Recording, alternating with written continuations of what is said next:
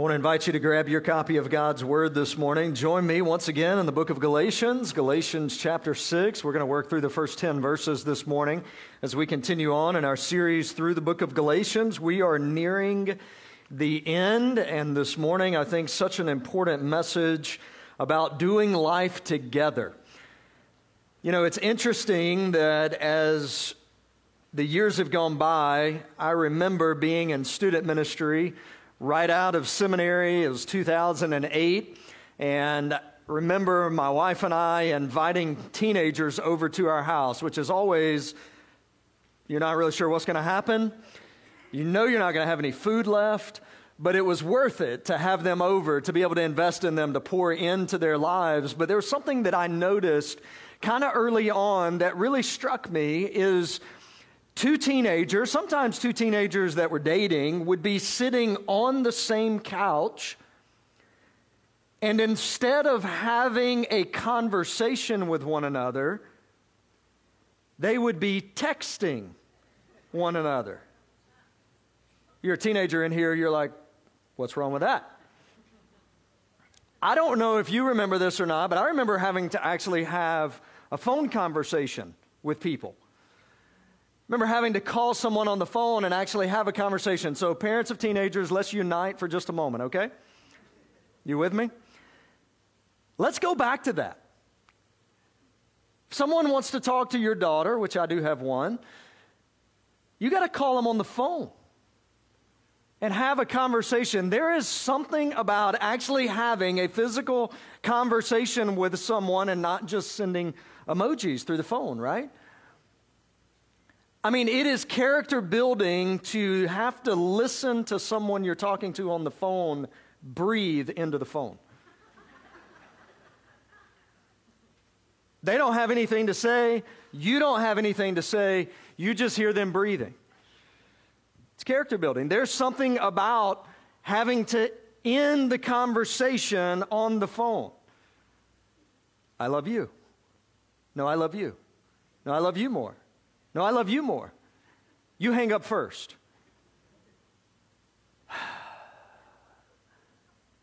No, you hang up first.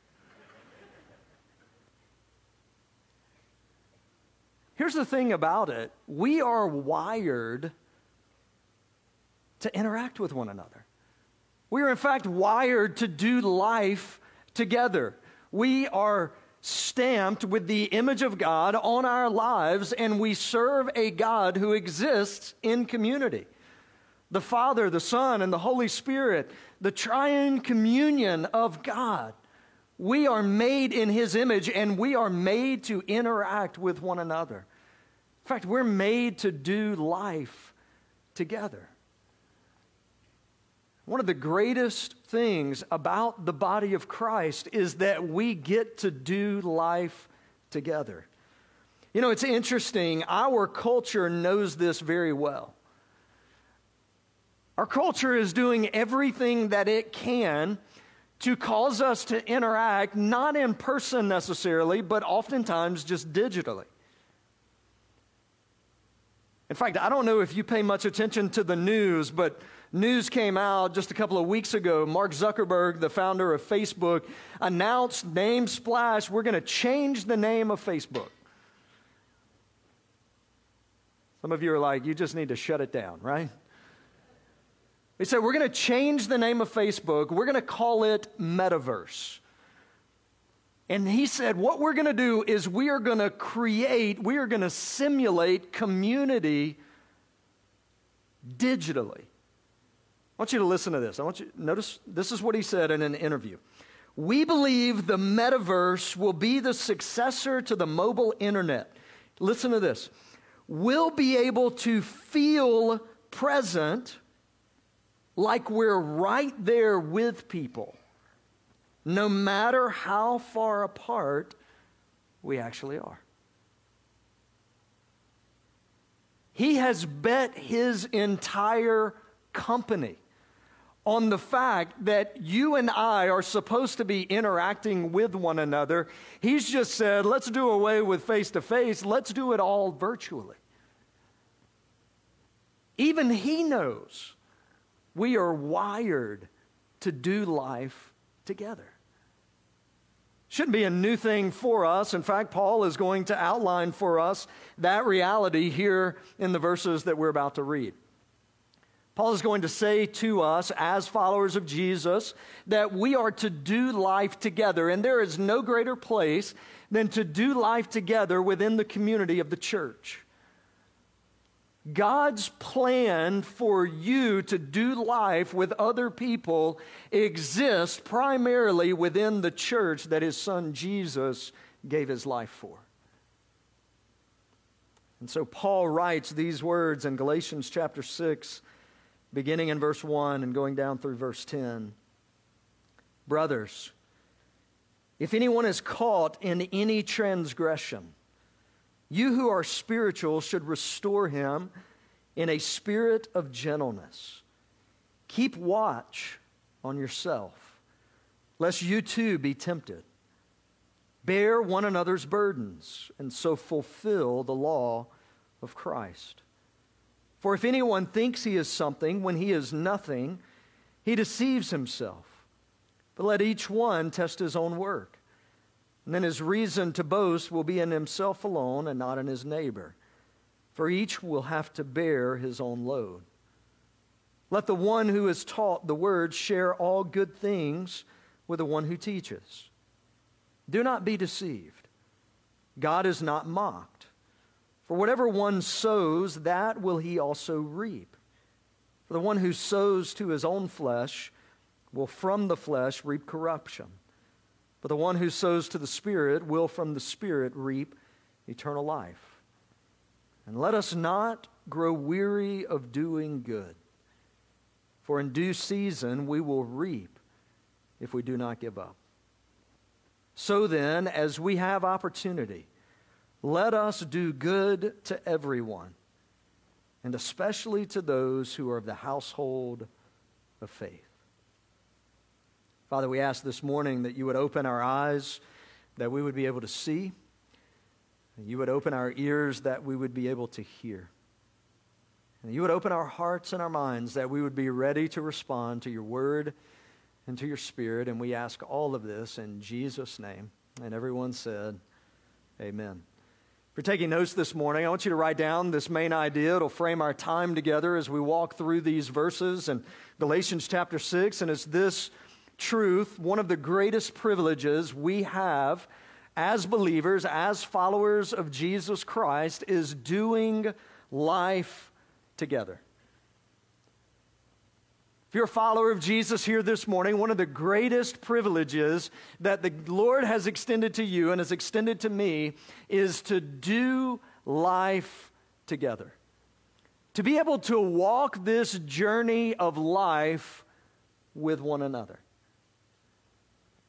You know, as we've walked our way through the book of Galatians, what we've seen is Paul lay out for us who we are in Jesus Christ. Paul has laid out for us what Jesus Christ has done for us when he has transformed our lives, when he's saved us from our sins, when he's extended his gift of salvation to us.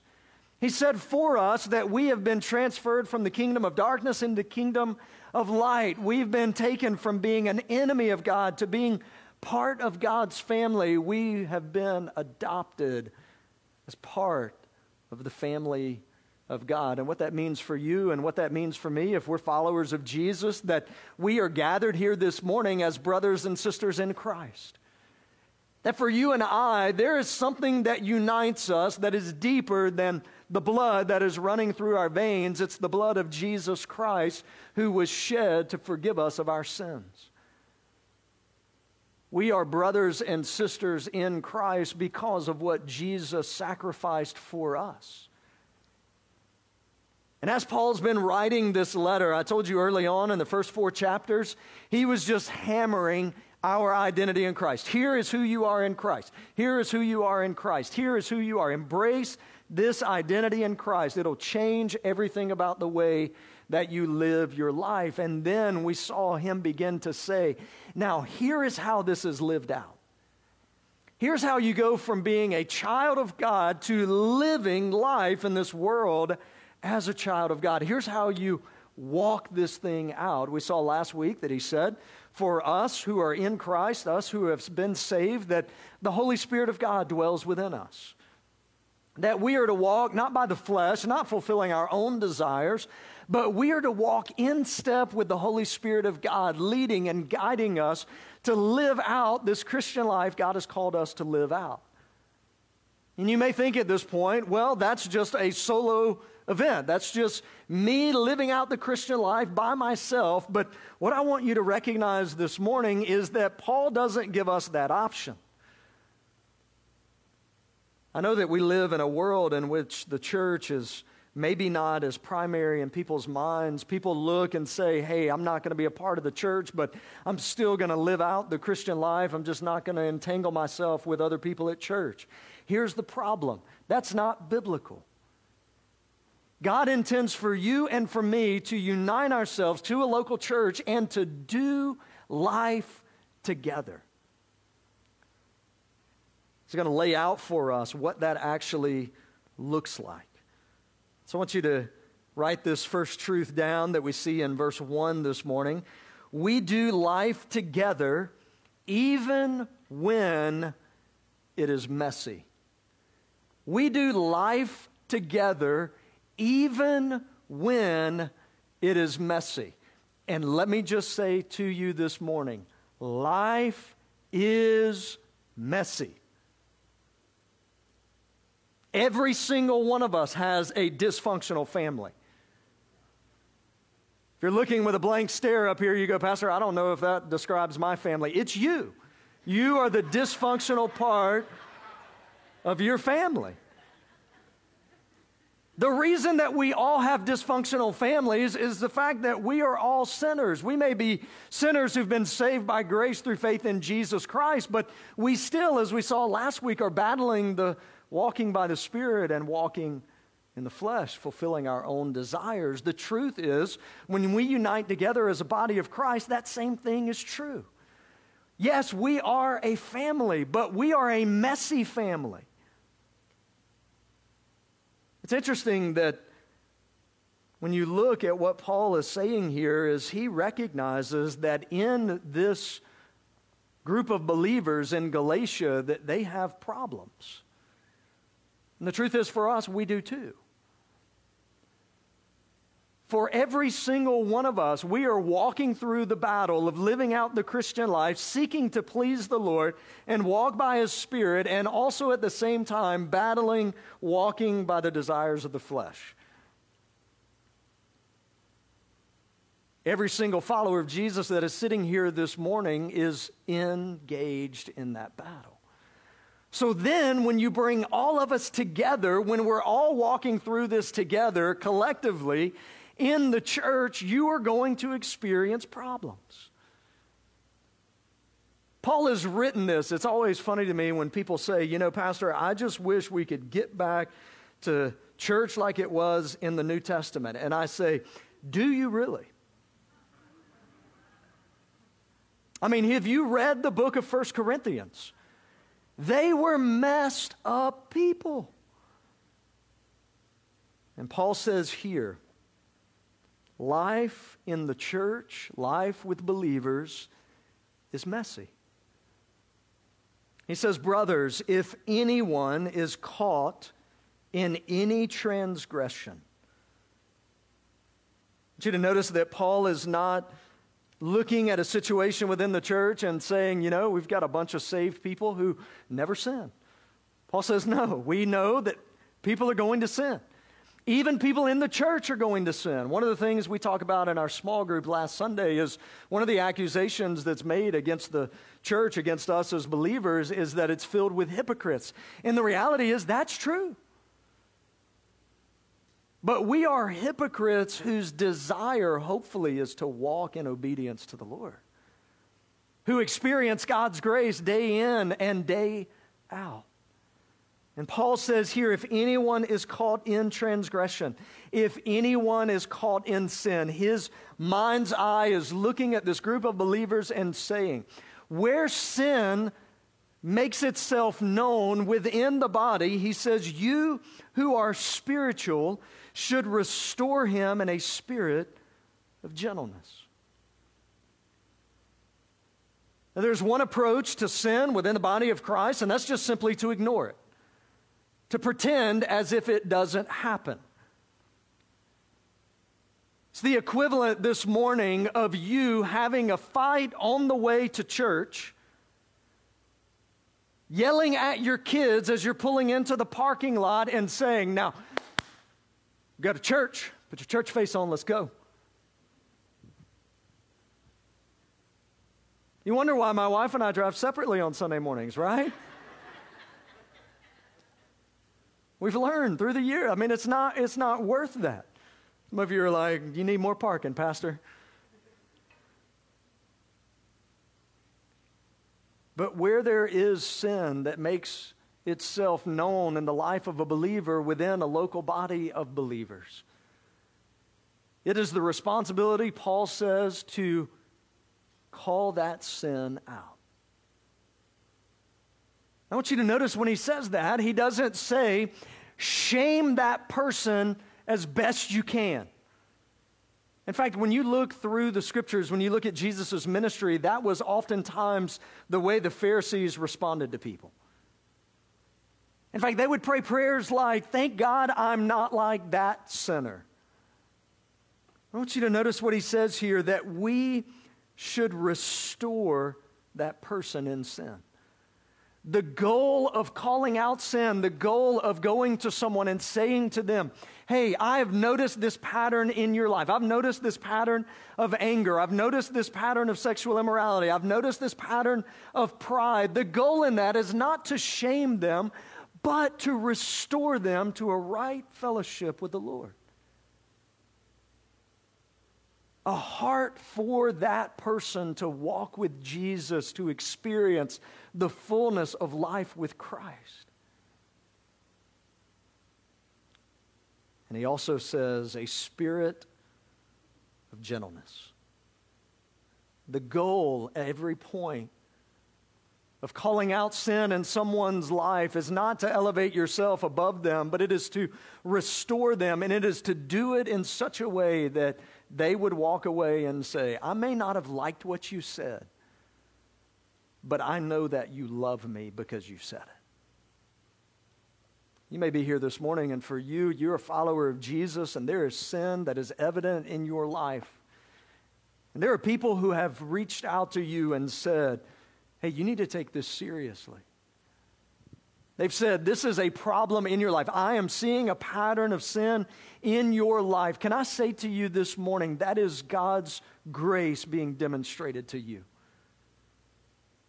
It may not make you feel very good, but I want you to notice that God is doing that in your life, not to punish you, but to restore you in your relationship with Him. If you notice, He says, you who are spiritual should do this. So you may look and say, okay, Pastor, so are you telling me like there's, there's this regular level of everybody, and then there's these super spiritual saints that are up here, and they're the ones who have the ability to do that? No, what he's saying here is what he's outlined for us previously in the text. And that is for us to be walking by the Spirit.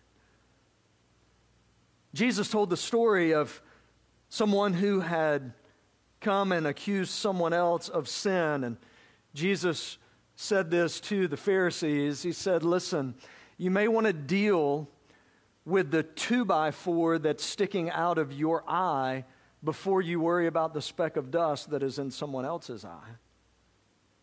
And here, if you notice what Paul says, as he tells us as fellow brothers and sisters in Christ, that we are to go to those whose sin is evident in their life and to call them back to a walk with the Lord like God intended. He says also, keep watch on yourself. So there's not an ability here to go with pride in your heart saying, I'm not a sinner like that person is. Let me go to them and tell them what's wrong with them. Let me say to you this morning your role in someone else's life is not to be the Holy Spirit. but you can be an agent of the Holy Spirit at work in their life. At this point in time, he says, Keep watch on yourself, lest you too be tempted. Maybe you've been hesitant at this point in time to call someone out because of the sin that is evident in their life. You know, we live in a culture that doesn't really think we should do that. I want you to notice that Paul thinks we definitely should do that under the inspiration of the Holy Spirit of God.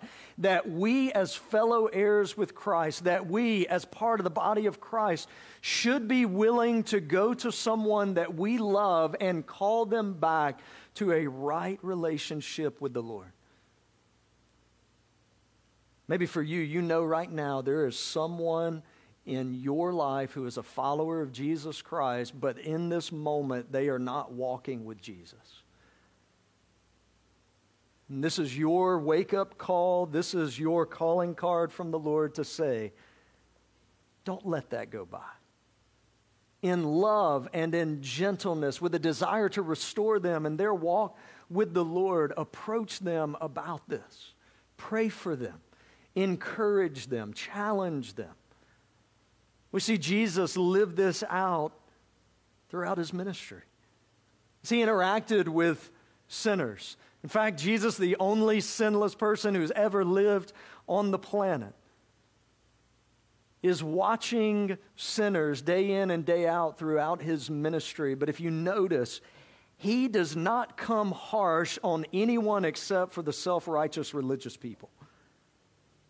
Everyone else, he extends mercy and grace to them and calls them to himself, calls them to walk in relationship with him. We do life together even when it is messy. That's what being part of the body of Christ is all about. So I want to encourage you this morning that if you are looking for a place where you can plug in and serve and be a part of the body of Christ, and you think maybe North River is home for me, I want you to hear me this morning. Our desire for you is that you would walk with Jesus. And my commitment to you as your pastor is if there is a moment in your life where there is sin that is evident, it will not be swept under the rug but for your soul. I'll seek to encourage you and challenge you to walk in a relationship with Jesus. Not only when we do life together is it messy, but I want you to notice the second truth in verses 2 through 5. We do life together even when it is heavy. Life when it's messy and life when it's heavy. He says in verse 2 bear one another's burdens and so fulfill the law of Christ. You may have come in today and you are burdened. I don't know what is going on in your life at this point in time. There's a number of different things that could be going on. You may have recently lost a loved one. You may be having job issues. You may be having marriage issues. You may be having parenting issues, financial issues. There may be a number of things that you walked in this morning, and let's not kid ourselves. We all put the church face when we come in, but for many of us, we are absolutely brokenhearted and burdened right now for the things that are going on in our life. Some of them may be a result of our own sin, but many of them may be a result of just living in a sinful world. But I want you to hear me that Paul says our responsibility as part of the body of Christ is to come alongside and do life with one another. We are to bear one another's burdens. And he says in this, it fulfills the law of Christ. What does he mean by that? It means that we both love God and we love others well. And when we come alongside one another and we bear one another's burdens, we are able to carry out what God has entrusted to us living life together. If you've come in this morning with a burden and you've not shared that with someone, I want to encourage you to share that. You say, Pastor, that's, it's going to be awkward. I feel strange talking about it. There's nothing better than the body of Christ collectively coming together and walking with one another through the valleys and the difficulties in life. There are moments in my life I look back and recognize that were it not for other brothers and sisters in Christ praying, encouraging, walking with us through seasons in our life, I don't know how we would have made it through. You may have come in this morning and you're not a follower of Jesus, and you look and you say, Now that interests me. To know that I have someone who is walking with me through a difficult season in my life, someone who I am able to walk with as they help me carry this burden. Can I say to you this morning the greatest burden any of us ever carry is the sin of our lives? And Jesus Christ offers to you, if you've not yet trusted Him as your Savior, to carry that burden of sin on your behalf. He paid for your sin on the cross. He makes it possible for you to be forgiven of your sins, to experience His righteousness this morning. Offload the burden of your sin on Jesus today. Receive the salvation that He offers. Continue on in verse 3 If anyone thinks he is something when he is nothing, he deceives himself. But let each one test his own work, and then his reason to boast will be in himself alone and not in his neighbor, for each will have to bear his own load. You read that and you think, okay, I thought he just said we're supposed to bear one another's burdens. But then he says each one's supposed to bear his own load. I want you to notice what Paul's doing.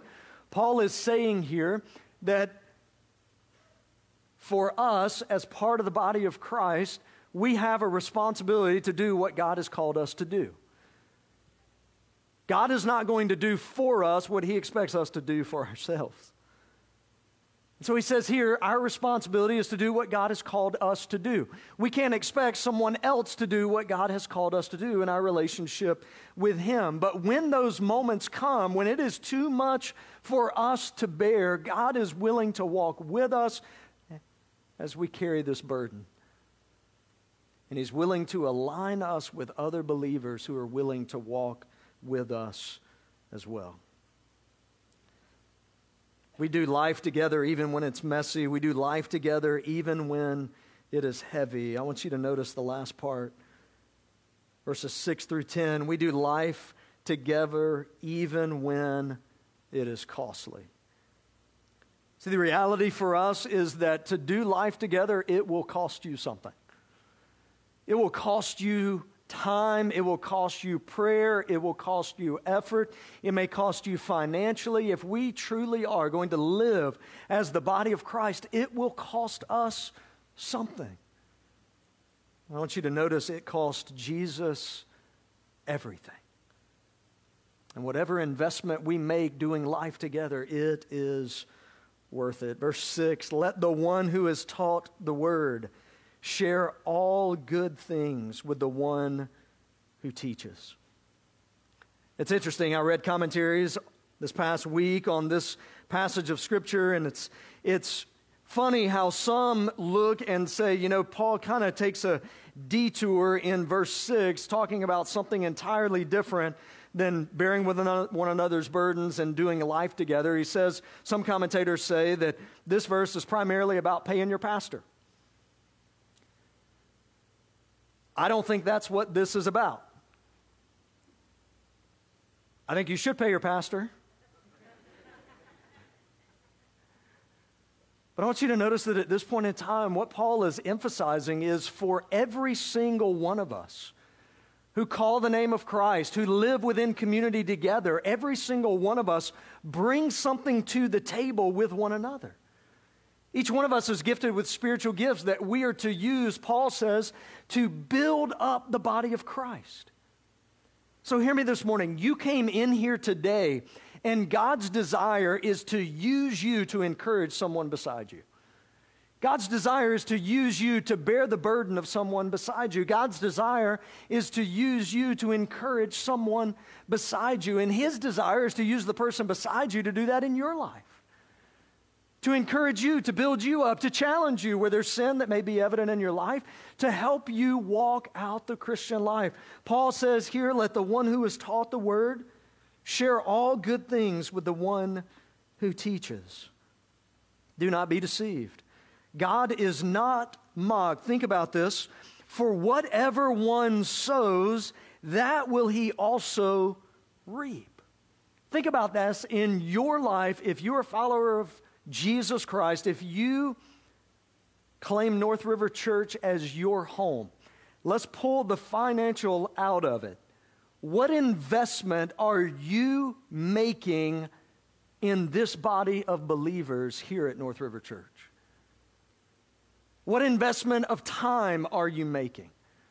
What investment of encouragement are you making? What investment are you making in this body of believers? See, so many times, I want you to hear me. Church in America often becomes a consumeristic situation. You go to Burger King, you get what you want. You come here, you think you get what you want. But every single moment in Scripture, when the church is talked about, it is never in the situation of being a consumeristic enterprise. You don't come to church for what you get out of it, you come to church for what you can put into it. How can you encourage someone else today? How can you challenge someone else today to walk closer with Jesus? How do you pray for someone else in this room this morning to encourage them to continue pursuing Christ with every ounce of their being? What investment are you making? Let me press a little bit further. What investment are you making in the kids at North River Church? One of the greatest blessings that we have as a church family is a ton of kids. You just look at your handout this morning, you can see it 100 plus kids every single week are plugged into the ministry at North River Church. What investment are you making into them? What investment are you making into the senior adult that's beside you? You say, Michael, I don't have a whole lot in common with them. You have Jesus in common with them. Will you pray for them? Will you encourage them? Will you challenge them when they're grieving?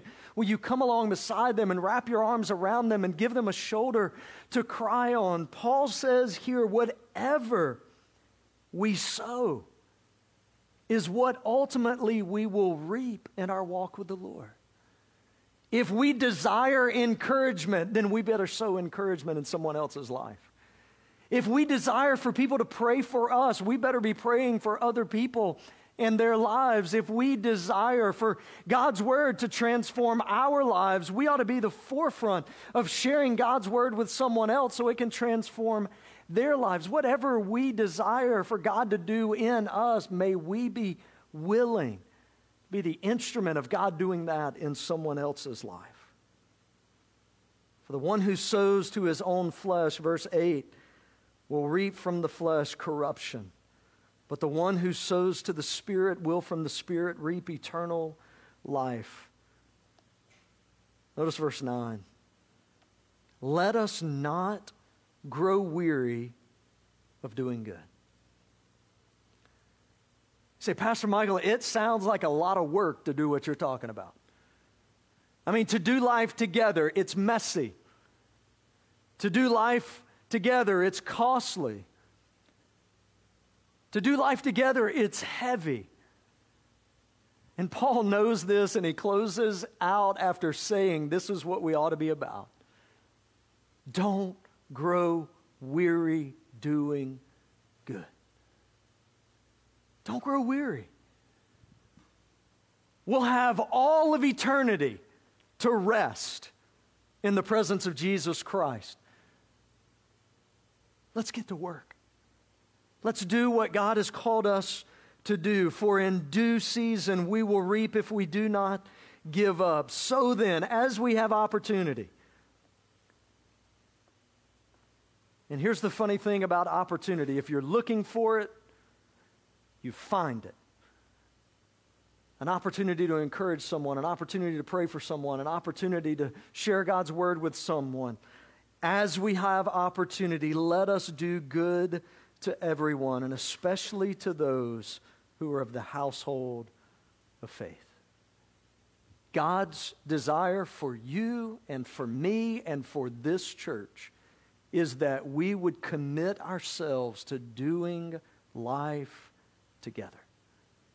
I want to ask you if you'd bow your heads with me and close your eyes. The worship team will make their way back up. As we have an opportunity to respond to God's word this morning, maybe you came in and for you, the response that you need to take the response that you need to make is to trust in Jesus Christ as your Savior. That this family that we have talked about and read about and discussed this morning is not yet your family, but it can be today. You can trust Jesus Christ as your Savior, receive forgiveness for your sin, be brought into the family of God through His life and death and resurrection today. Maybe for you, in just a moment, that's the step that you need to take. Maybe you've come in today and God's Word has exposed, highlighted that there is sin that is evident in your life as a follower of Jesus. And maybe even God's grace has been extended. People have pointed it out to you. They've cautioned you. They've challenged you. They've approached you about it and said, You need to get this right. And you have an opportunity this morning before you and the Lord to simply confess that sin to Him. You've wondered what's hindering your walk with Him, and it's the sin that is in your life right now.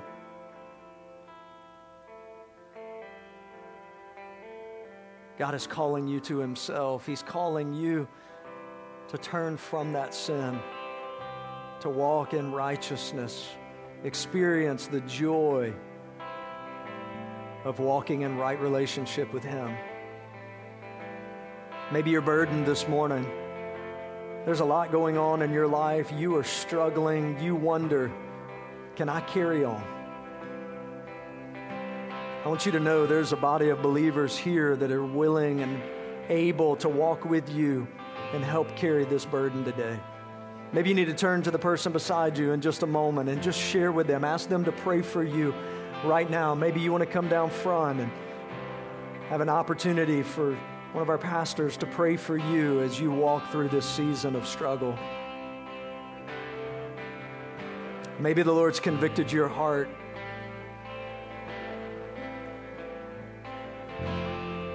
This morning, you are wondering why you're not reaping what you thought you would. And God says to you today, What are you investing in this ministry? What are you investing in the lives of the people around you? Maybe for you this morning, it's a commitment to sow in encouragement, prayer, so that you can reap that down the road. Father, we ask this morning that you would work in our hearts and our lives, that you would challenge us, convict us, encourage us, equip us as we seek to walk in relationship with you. It's in Jesus Christ's name we pray. Amen. Would you stand and sing this morning and you respond to the Lord as He leads?